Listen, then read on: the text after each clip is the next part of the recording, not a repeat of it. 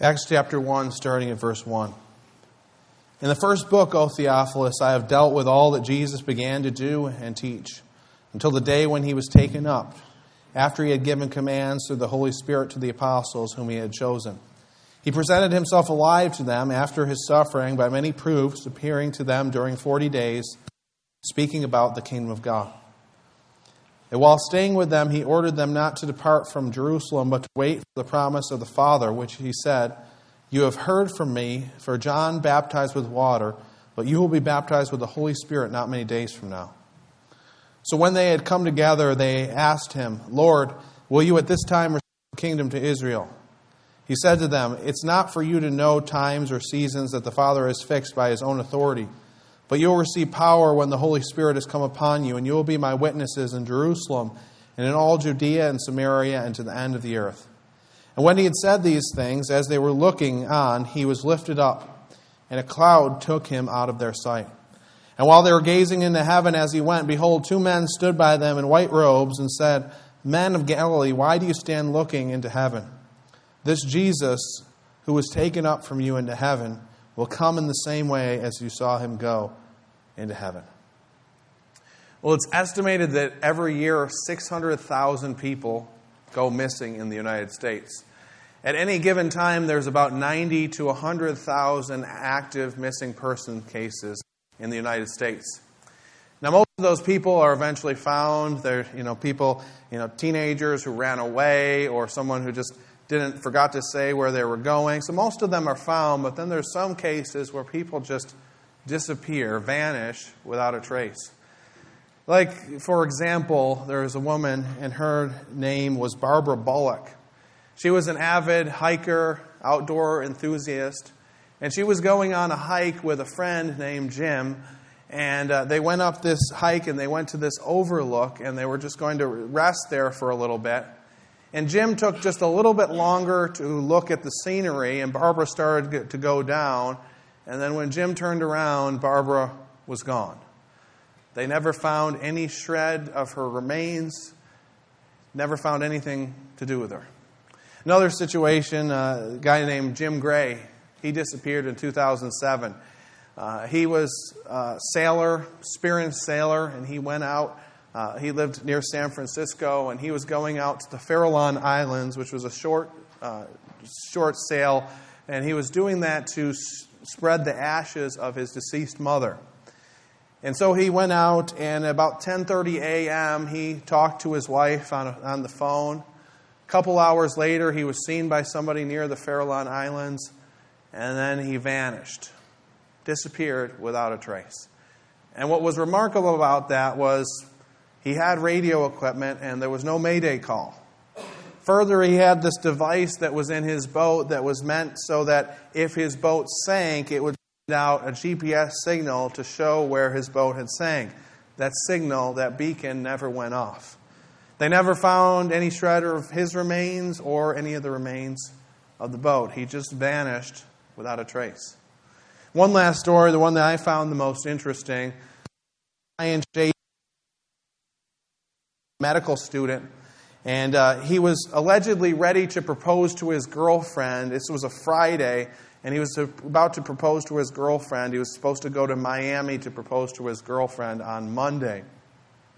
And so uh, on this Friday, he went out uh, drinking with some friends. Bar called the Ugly Tuna with some friends. And while he was in there, he kind of got separated from his friends, but they just figured he was just talking to people and doing whatever. Then, when the bar closed at 2 a.m., they waited outside the bar, but he was nowhere to be found. They thought he must have taken a cab home, but days later they realized he was gone. And what's interesting about this situation was they saw him, they have video surveillance footage of him going up into the bar. They have surveillance footage of him at 1:55 a.m., 5 minutes before the bar was about to close on the video camera. And then he seems to head back towards the bar, and that's the last that anyone ever seen him again. The only other exit was a freight elevator that went down, and you had to go through a construction zone to get out. And police said that would have been difficult for someone who wasn't drunk, and his friends say that he was very drunk to navigate through. And further, they never picked him up on any other surveillance camera from other nearby businesses or restaurants. He just disappeared without a trace. I can't imagine what it would be like to be the family member of one of those people who disappeared like that. I mean, it's hard enough to lose someone as it is, but to lose someone and have no idea what happened to them or where they went, it's got to be heartbreaking. You know, you think to yourself, are they still alive? Did they go away intentionally? Or did someone take them? There's so many questions that would go through your mind and so much confusion that we feel at compounding that sense of loss. And I wonder if that's a little bit about what the disciples of Jesus felt. I mean, think about it from their perspective. Jesus had died, and so they believed they had lost him. And then he raises the dead, so he's. And they're all excited about that, and he appears to people and is there for 40 days and, you know says some incredible things. And then the disciples are like, okay, it's time to bring in the kingdom of God. He was dead, he was buried, he rose again, the kingdom is here. And they say, Lord, is it time now to bring in your kingdom? But then, just a few minutes or a short time after that, we see Jesus is standing there and clouds come underneath him, and he rises up into the clouds and disappears. He's gone. I wonder what was going through the disciples' mind. I wonder what kind of confusion and heartache they were feeling as they had lost him once again.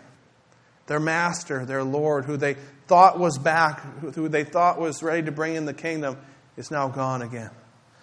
Wonder if they thought, where has he gone? Has he left us? Is he coming back? And so they're standing there staring into the sky, and we see the only time in Scripture that anyone is ever told not to look at Jesus. The two angels say this Men of Galilee, why do you stand looking into heaven? This Jesus, who was taken up from you into heaven, will come in the same way as you saw him go into heaven. They say, Why do you stand looking into heaven? Why are you wondering where Jesus is? Jesus is coming back again. But you need to stop looking up and you need to start. Acts was written by Luke, and it was meant to be part two, so to speak, of the Gospel of Luke. It says as much in verse 1 of, of Acts. Again, it says, In the first book, O Theophilus, I've dealt with all that Jesus began to do and teach. It says, In the first book, I have dealt with all that Jesus began to do and to teach. So let that sink in for a moment. The first book, Luke, which includes the birth of Jesus, the life of Jesus, all the miracles that he does, or many of the miracles he does, his death, resurrection, and ascension, that's the beginning of all that Jesus began to do and to teach. And in this work, in the book of Acts, Jesus has disappeared from the scene. In chapter 1, after the first 11 verses, Jesus is no longer there. But in Luke's mind, he sees that the book of Acts is continuing the work and the actions of Jesus. Because Luke was just the beginning. The book of was just the beginning. Acts is a continuation of all that Jesus began was doing and teaching. Now, when we think the, about the book of Acts, the book of Acts was, has traditionally been called the Acts of the Apostles. In your Bible, uh, there's probably something on the top that says the Acts of the Apostles. Now, that's not something that Luke gave to this work. It's something that was added by a later writer. And I think that kind of title, kind of, if we look at the title, it might make us misinterpret what the book of Acts is all about. I think a, different title might be more appropriate. And bear with me, I know this is a very long title, so bear with me. But something like this might be more appropriate The Acts of Jesus through his people by the power of the Holy Spirit in accordance with the sovereign plan of the Father. The Acts of Jesus through his people, through his church, by the power of the Holy Spirit, by the plan of God. It's Jesus continuing his work through his church, through his people.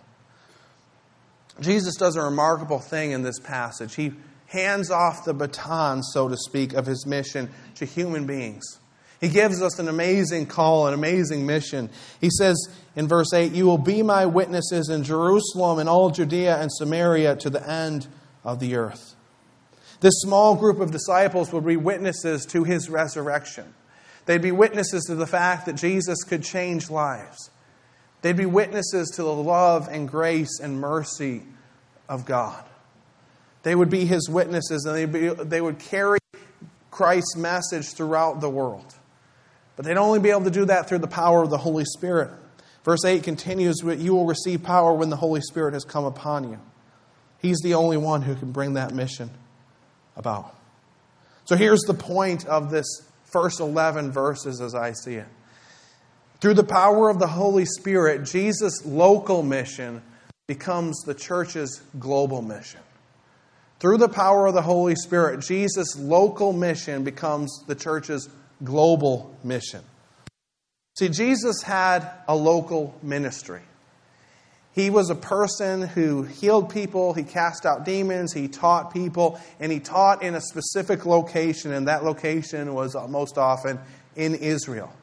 And he saw his mission, primarily his mission in the flesh, as a mission to Israel. Remember the story of the Canaanite woman who uh, came to Jesus and asked Jesus to cast out the uh, demon that was in her daughter.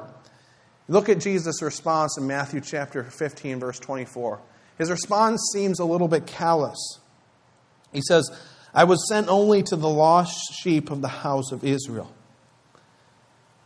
Now, of course, Jesus cares about the whole world, but in his ministry, in his earthly ministry, his ministry was centered around Israel. And so he came to Israel, chose to invest in a few people so that it would be through those people that his message and his love would spread throughout the world.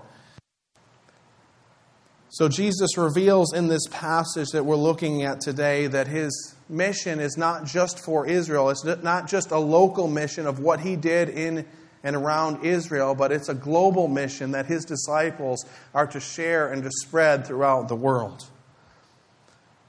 It's a mission that he gave to his disciples, but I believe it is also a mission that he gives to each and every one of us. We have a mission and we need to be Jesus to the world.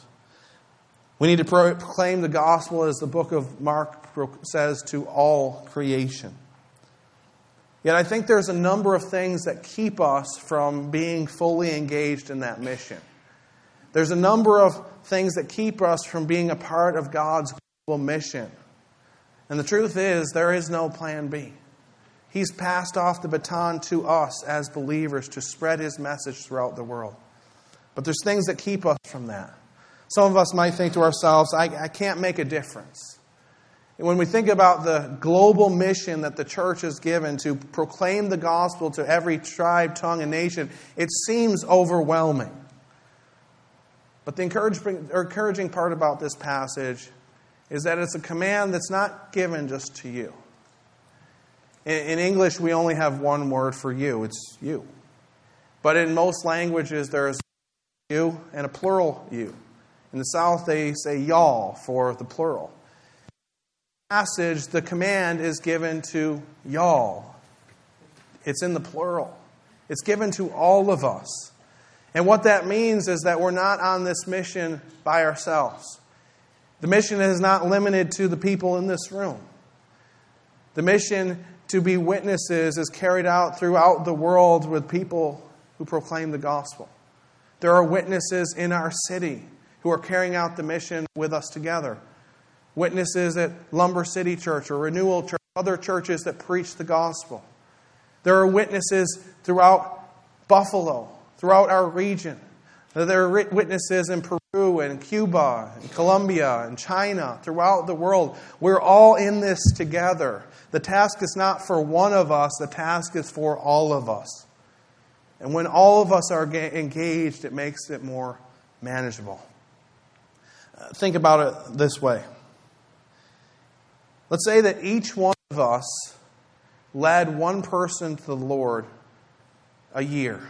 One person to the Lord a year for 10 years. And each person that we led to the Lord in turn led another person to the Lord each year up to that 10 year point.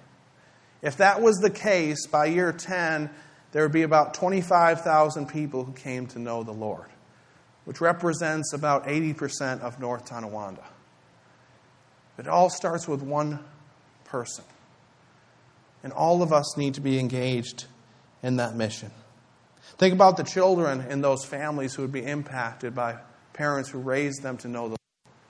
Think about the missionaries and church planners that would be raised up from those people who would go to the ends of the world to proclaim the gospel. The impact would be incredible. So don't, don't let the size of the mission deter you from doing what God has called you to do. Os Guinness once said this The problem with Christians in America is not that Christians aren't where they should be. The problem is that they're not what they should be right where they are. It's not that we aren't where we should be, it's that we aren't what we need to be where we are. He calls us to be witnesses wherever we are. So don't let that be a discouragement to you. Another thing that could keep, keep us from the mission of God is we might think to ourselves, I'm not capable. I'm not capable of leading another person to Christ. I'm not capable of being a part of the mission of God. Dr. Bill Bright told a, a story about a farm that was called uh, Yates Field. It was owned by, you'd guess it, Mr. Yates. And uh, during the Depression, Mr. Gates was a sheep rancher, and he really had a hard time making a living. Couldn't pay his bills. He was tr- having trouble with his mortgage. Um, he was really in poverty, so, so that he had to live on government subsidies to survive. But one day, some seismographers uh, from an oil company came to him and said, We think that you might have some oil on your land. Would you mind if we dug?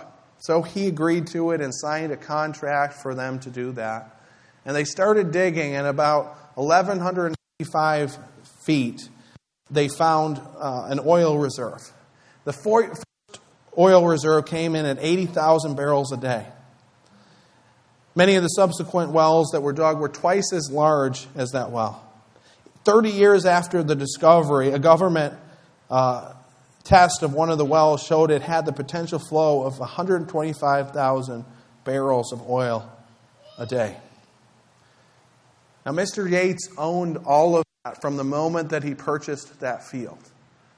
And yet he lived in the field working as a sheep rancher, no doubt worrying about where he was going to get money for food, worrying about how he was going to pay the mortgage, not realizing that he was a multimillionaire was underneath the surface.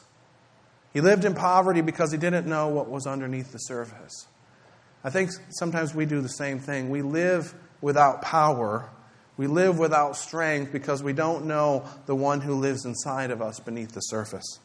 In the passage that we're looking at today, Jesus told the disciples to wait to do ministry until the Holy Spirit comes upon them. He says, Only after the Holy Spirit comes upon you, then you are to be my witnesses. For those of us who are believers in Jesus, the Holy Spirit has come upon us.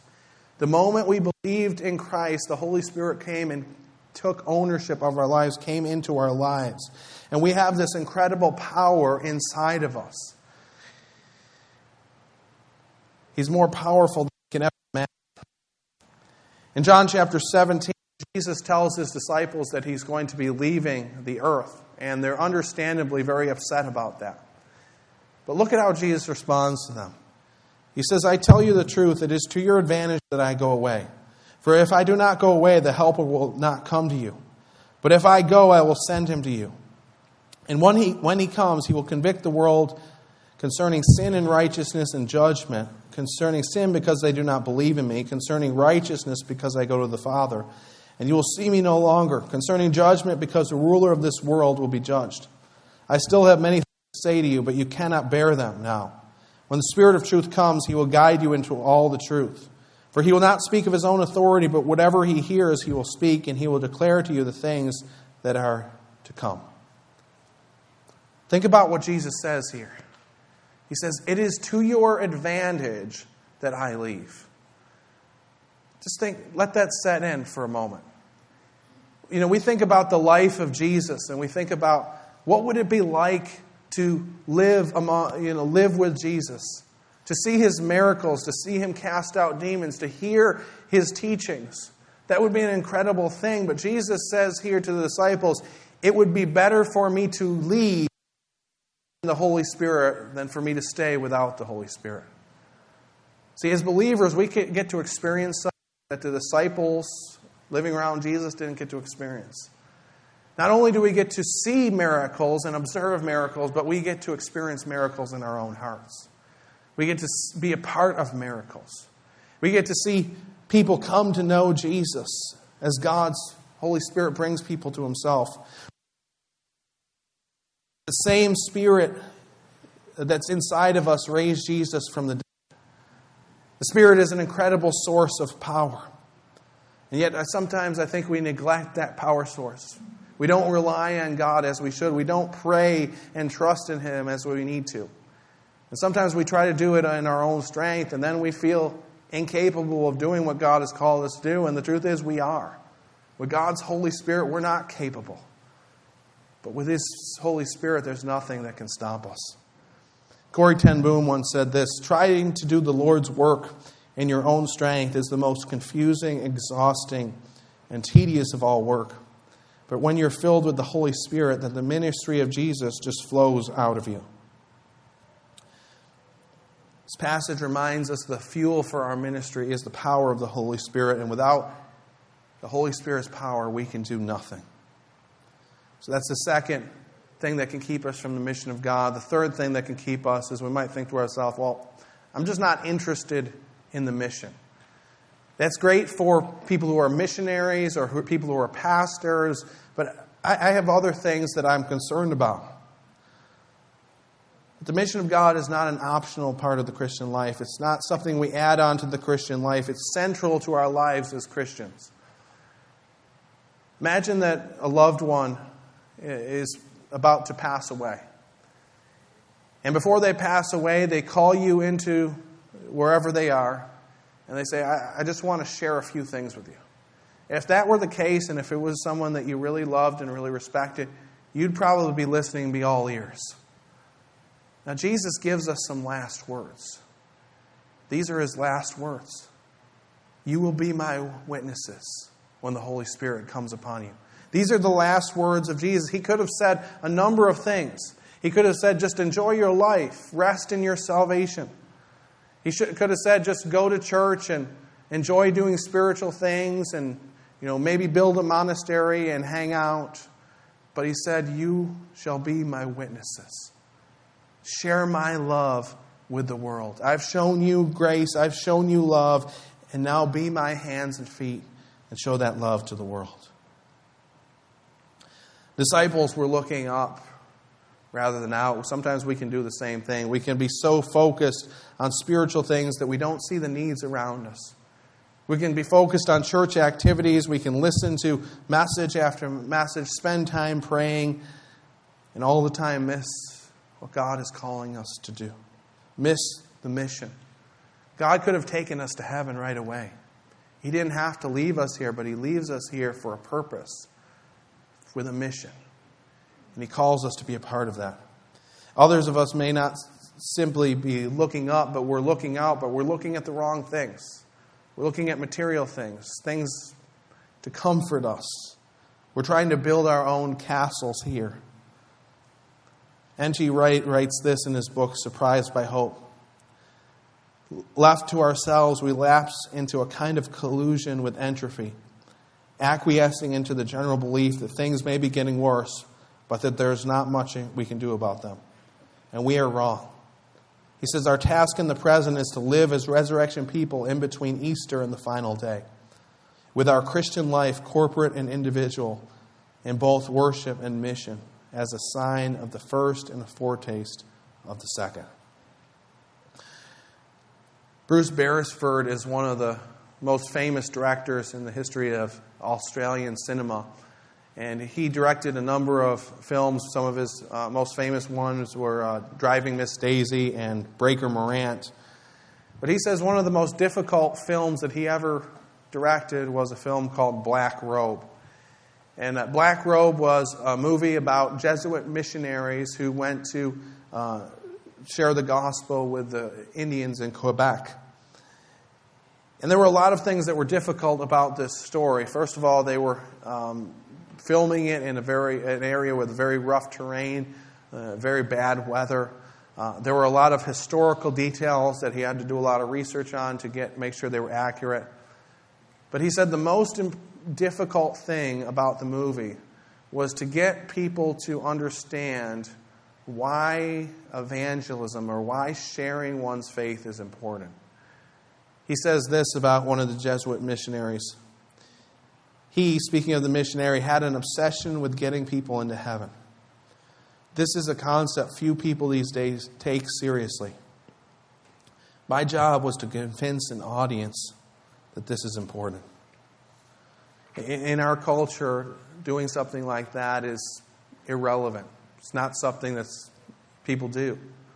But it was important to Jesus. It's the last words that he gave to us. So, some things that can keep us from being on mission. Think to ourselves, I can't make a difference. I'm not capable. I'm not interested. But what a privilege we have to be a part of God's mission. What a blessing and a responsibility we have that Jesus passed on the baton, so to speak. Saying, though I'm leaving, I'm ascending to the, into heaven, the work is not done. I need you to carry out my work. I need you to be my hands and feet. I need you to carry my message of love and the resurrection to the ends of the earth. Through the power of the Holy Spirit, Jesus' local mission becomes the church's global mission. Let's pray. God, we're in awe of the fact that you would allow us to be a part of your mission. We know you could have done it by yourself, but we're in awe of the fact that you allow us to be a part of your plan and your mission of reaching the world with your love. Lord, I pray that we would be found faithful, faithful to do whatever it is that you're calling us to do. Whether that's something very small or something very big. And as we do those things, God, I pray that we would rely on your Holy Spirit because we know that there's nothing we can do that's of eternal significance without your Spirit empowering us. So, Lord, we pray that you'd empower us through your Holy Spirit. And Lord, we just pray that you'd put on our hearts a desire and a passion to make your name known. Because we know that as we do that, it's not about getting people to sign up for something, it's about proclaiming how great you are proclaiming the excellence of who you are and proclaiming and being witness to the, to the fact that you've changed us and that you made us new. In Christ's name I pray. Amen.